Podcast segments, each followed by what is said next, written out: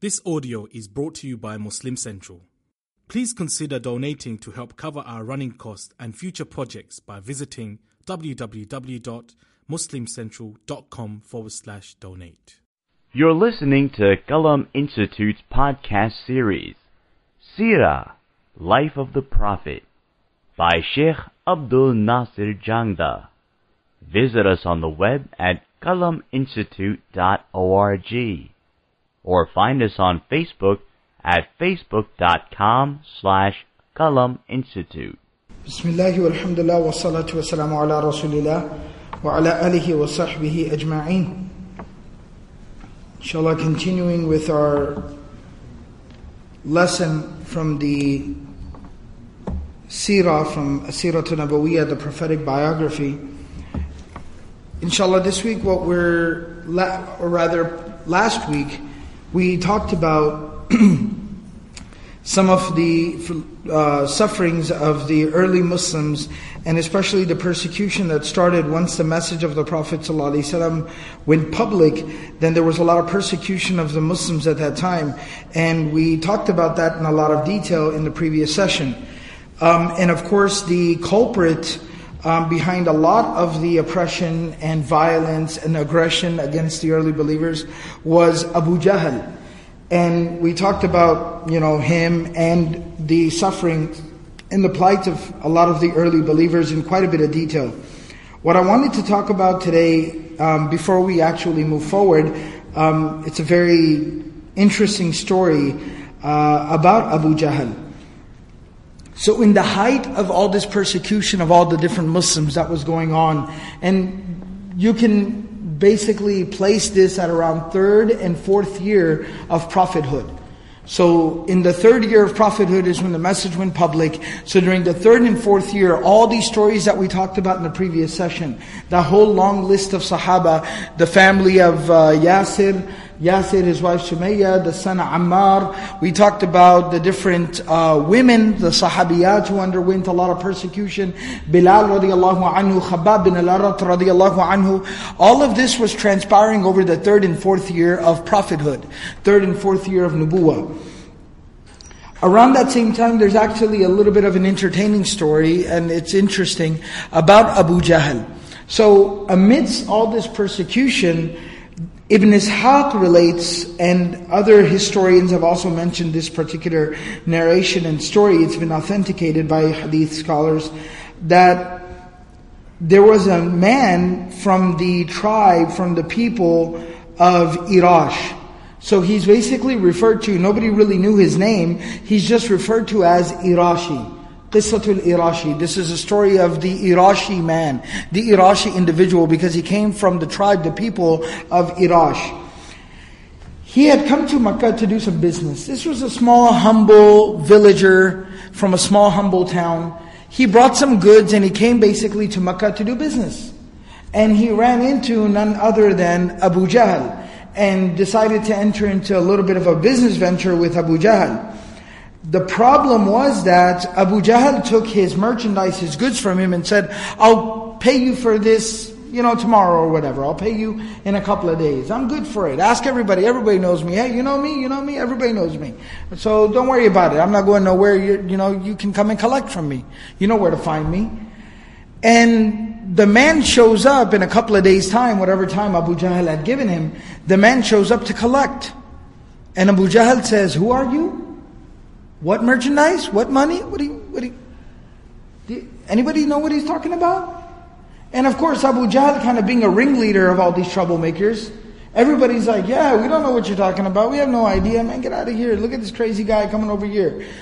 And basically just dismissed him and figured, you know, just take advantage of this little villager. He doesn't have his tribe. He doesn't have his people here. I'm Abu Jahl. Makkah. I'm a big dog here in Makkah in Quraysh. So nobody can mess with me. Like silly little villager. No one's going to listen to what this guy has to say. And just kind of shoot him away. Shoot, shoot, shoot. Go, go, go, go. Now, you can imagine this man is heartbroken. He basically brought his life savings, left his family, traveled very, from very far away, came to Makkah with the hopes of turning over some profit, being able to take it back home, and being able to build on whatever he had back home. And he's broke. He's empty handed. The story even talks about how he didn't even have, you know, food to eat. He had nothing. This was everything that he had. And he goes into the haram, he goes into the Kaaba. He goes into the haram near the Kaaba, and he basically goes there and he calls out to the people, screams out. And he says, Ya ma'ashara Quraysh, man rajulun yu'dini ala abil hakam bin Hisham. Who amongst you, O people of Quraysh, O society of Quraysh, the people that we heard so much about, Quraysh, Ahlul Haram, Khuddamul Hujjaj, you amazing people that we look up to, that we heard so much about, that I came here so hopeful of meeting and doing business with. Who amongst you will help me against Abu al-Hakam? That was Abu Jahl's laqab before Abu Jahl. He was called Abu al-Hakam by the Meccans. So who will help me against him? فَإِنِّي غَرِيبٌ وَابْنُ سَبِيلٍ I'm, I'm a traveler. I'm, I'm on the road. I have nothing to eat, nowhere to stay, no clothes, no nothing. وَقَدْ غَلَبَنِي عَلَى حَقِّي And he's taken my right from me. And it said, the narration says that some of the people that were sitting there, some of the other leaders of Quraysh, they started to say, تَرَى ذَلِكَ الرَّجُلُ تَرَى ذَلِكَ الرَّجُلُ Look, look, look, look, look. They started to point at him and started to mock him, make fun of him. وَهُمْ يَهْزَؤُونَ بِهِ They were making fun of him. They're like, look at that guy, check him out. Look at him. Silly little guy. What's he talking about? And they all started to mock him and make fun of him. And this man is standing there in the middle of people, pouring his heart out, and getting mocked and made fun of after he has been oppressed. I mean, just try to imagine the plight of the individual. Just being ripped off like that in broad daylight, being standing there broke, not knowing what to eat, how to get back home, empty handed. And the man who has taken your money or your merchandise and refuses to pay you is sitting right there, you're looking at him. Imagine the heartache and the heartbreak. This man is there, tears in his eyes, screaming and yelling, pouring his heart out. And then on top of that, he's getting made fun of. So you can imagine this individual and what he was going through. The Prophet of Allah was also there in the haram at that time. And even before the Prophet ﷺ noticed this man and heard what he had to say, some of the other Quraysh, some of these the, the individuals of Quraysh who were mocking and making fun of this man, they went over to the Prophet ﷺ. And because they knew that the Prophet of Allah ﷺ and Abu Jahl did not get along. Because Abu Jahl was the primary culprit. He was the main culprit behind, you know, taunting the Prophet ﷺ. There's a story that precedes this story that I didn't uh, really touch on, but the story basically talks about how the Prophet of Allah was one day praying in the Kaaba, praying meaning at the haram, near the Kaaba, in front of the Kaaba. And the leaders of Quraysh were sitting there and some of them started to egg on Abu Jahl because they knew he had a bad temper. And what's interesting about Abu Jahl is we know Umar al-Khattab radiallahu anhu was also very temperamental. Abu Jahl was basically his khal, he was his mamu, he was his uncle from his mother's side, he was his mother's brother. So you can kind of see that the, the temperamental nature kind of ran in the family. So they knew that Abu Jahl was a little bit, could get riled up easily. So they started egging on Abu Jahl, like, hey, look, look. Look, he comes over here. Rubs it in our faces. You can't even do nothing about it. Look at that. Just broad daylight, rubs it in your face. Abu Jahl said, oh really? Is that, is that, is that it? That's what you think? That's what you think is going on over here? And the narration says that he jumped up and took, he was wearing like a scarf or something around his neck, and he pulled the scar off, and he went, stood behind the Prophet, put it around his neck, and started to choke him, strangle him. And Abu Bakr radiallahu anhu was there in the haram saw this and he came running over and body checked Abu Jahl. He came over, ran over to him and he tackled him Pushed him aside. And then he quoted the same words that رَجُلٌ مُؤْمِنٌ مِنْ Ali Fir'aun said. The Quran talks about this. That the, in Surah Mu'min, The surah that is named after the believer from the people of Fir'aun. There was a, there was an undercover believer amongst the people of Fir'aun. Who when they started to plot and conspire to kill Musa alayhi salam, he stood up in the council and he said, أَتَقْتُلُونَ رَجُلًا أَن يَقُولَ رَبِّي اللَّهِ وَقَدْ جَاءَكُم بِالْبَيِّنَاتِ مِن رَبِّكُمْ are, are you really seriously sitting here trying, talking about killing a man? All he does is say that my Lord, my Master is Allah, Rabbi Allah. وَقَدْ جَاءَكُمْ بِالْبَيِّنَاتِ مِنْ رَبِّكُمْ And on top of that, He's come to you with clear proofs and evidences from your Lord. And you want to kill this man? Abu Bakr radiallahu anhu spoke similar words. And said, أَتَقْتُلُونَ You want to kill this man just simply because he prefers one Lord and one Allah over all these idols that you worship? And so these events had transpired before. And so based off of that, it was public knowledge now in Quraysh that Abu Jahl and the Prophet ﷺ don't see eye to eye. Muhammad ibn Abdullah and Abu Jahl, Abu al-Hakam, they, Amr bin Hisham, they don't get along. And so they start, they go to the Prophet ﷺ and they said, hey, look, look, look, listen to what he's saying. Listen, listen, pay attention to what he's saying. Listen to whom he's complaining about. Like about whom he's complaining. Listen. And then they even told the Prophet ﷺ, اذهب إليه فهو يؤديك عليه. Why don't you go and join up forces with him? You guys have a common enemy. And they were all doing this as a joke. But at the same time, they got the attention of the Prophet ﷺ, and the Prophet ﷺ did look at this man and listen to what this man had to say, and it touched the heart of the Prophet ﷺ. Rahmatul lil alameen. His heart bled for people. He cried for people. He felt people's pain. The Prophet of Allah ﷺ was empathy personified. He was the beacon, the fountainhead of empathy. And so the Prophet ﷺ felt this man's pain. And he went to him and he said to the man, he said, Why don't you come with me? Why don't you come with me? We'll try to, I'll help you out with this. We'll try to take care of this. So the narration says, فخرج رسول الله صلى الله عليه وسلم حتى جاءه فضرب عليه بابه And the Prophet of Allah صلى الله عليه وسلم took the man, went to the house of Abu Jahl and knocked his door. And the narration says that Abu Jahl said from behind the door, Man hada? Who's there? The Prophet of Allah ﷺ said, Muhammadun fakhruj. The, it's, it, it's kind of interesting actually. The Prophet of Allah ﷺ, I mean, إِنَّكَ لَعَلَى خُلُقٍ عَظِيمٍ, right? I mean, his character is unmatched, superb. But part of that character is at the same time not being a doormat. Part of that character is also having a little bit of swagger to you. Dignity, honor. And so the Prophet of Allah sallallahu alaihi wasallam says, Muhammad, come outside. So he said, who is this? Who's there? And he said, it's Muhammad, come on outside, I need to talk to you. Fakhruj, come on out. Because he knew how Abu Jahl was going to react.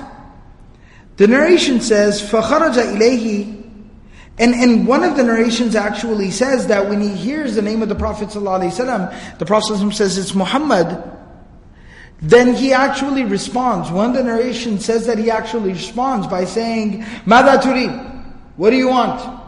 And it, the narration says that you could hear the disdain in his voice. Like, oh, you again. What do you want?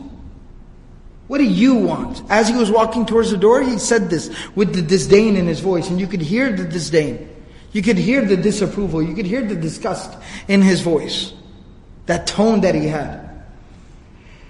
But the narration says, when he came out and he opened the door and looked outside, فَخَرَجَ إِلَيْهِ وَمَا فِي وَجْهِهِ قَطْرَةُ دَمٍ قَدْ أُنْتُقِعَ لَوْنُهُ when he came outside and he opened the door and he looked outside, the narration says that there was not a single drop of blood in his face.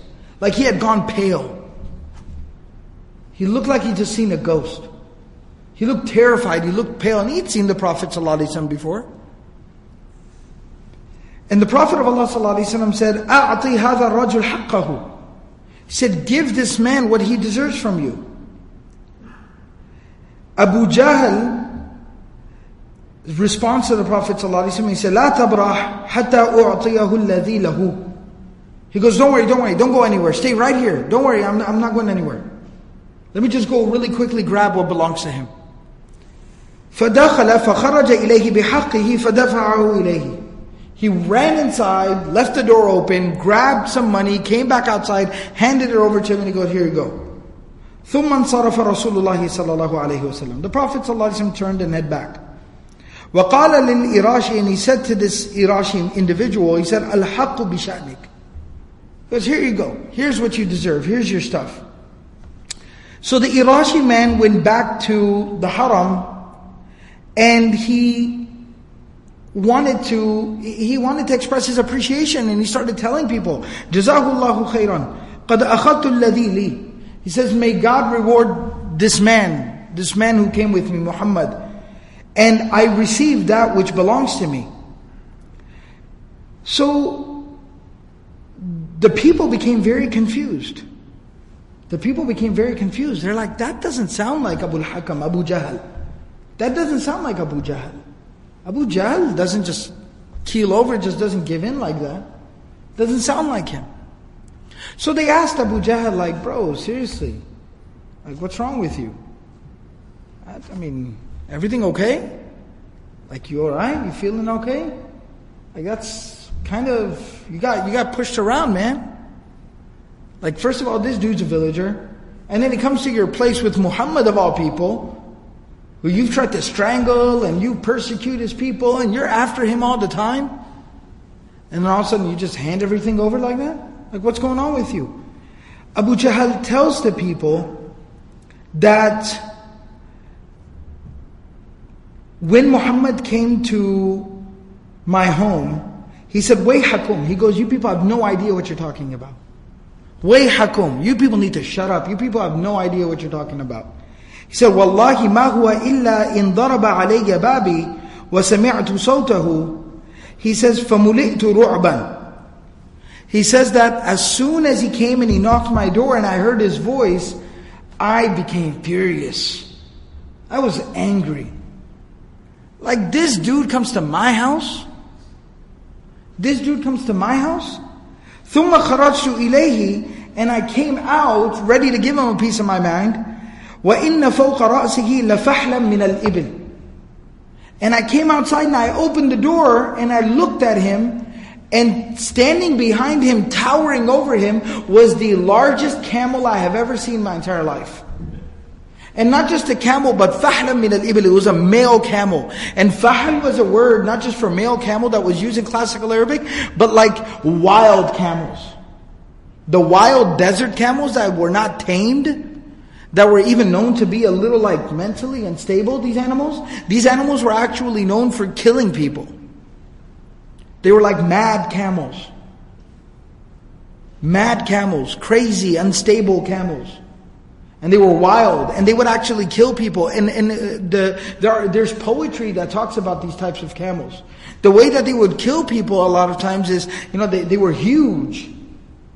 And they had huge heads and a huge big old mouth. And so what they would do is they would grab a person by the head from on top like this, just straight up, like a, like a suction cup. They would just grab the head of the person on top and they would just toss him, fling him around, break his neck and just fling him around and then throw him. And then they just walk about on their way. They're just crazy animals. So he says, I came outside and I saw this humongous camel. I've never seen a camel this huge before. His head was humongous. And all I could think about was my head. Big old humongous head. ولا قصرته ولا أم ولا أنيابه لفحل قط فوالله لو لو أتيت فوالله لو أبيت لأكلني and I swear to God that when I saw this camel and how furious and angry and unstable and crazy he looked, I felt that if I say no, this camel's just gonna just grab me by the head and kill me. So I ran inside and gave Muhammad whatever he was asking for and just wanted him to leave with this demon that he had come to my home with. One narration actually does say that he, he describes the camel as being like a jinn, a demon. It wasn't just a camel, it was like a camel possessed by a demon. It was a jinn possessed camel.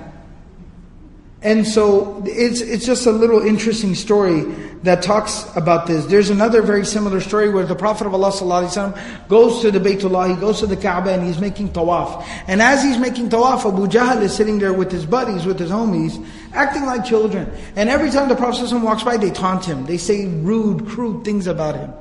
And once, and twice, and three times. And some of the narrations actually mentioned that they were being very crude. Like extremely just, just disgusting in their behavior, saying very, very foul things. And so finally, the Prophet of Allah, ﷺ, just to kind of get them quiet, I mean, this is inappropriate behavior even in public places. So the Prophet of Allah ﷺ walks over to them, and they get kind of quiet, and they're still, you know, kind of chuckling, like, you know, acting like children. And the Prophet of Allah ﷺ, he says, Wallahi, I swear by God that Allah has sent me to you. قَدْ بَعَثَنِي اللَّهُ إِلَيْكُمْ بِالذِّبْحِ Allah has sent me to you with sacrifice. Like dhibh means to sacrifice, like to cut the throat. He says, Allah has sent me to you with sacrifice, بالذبح. And, and I mean, uh, of course the scholars discuss what could that mean. That could be talking about a number of things. We just had Eid al-Adhiya, the Udhiya, right? Like Eid al-Adha. So it could be talking about a number of things. But the Prophet of Allah just said that to them. And because he was known to never lose his cool, he was known to always speak the truth, never say anything out of line, everybody just got taken aback and they said, What are you talking about, Ya Muhammad? This is unbecoming of you. You're a dignified, honorable man. Also an honorable man, right? You're a dignified, honorable man. You belong to the family of Abdul Muttalib. How could you say something like this? And the Prophet went about his way, quietly just continuing his tawaf, and everybody was quiet after that. So there were some very interesting exchanges in some of these early days at that time. Jazakumullah khairan. Assalamu alaikum wa rahmatullah.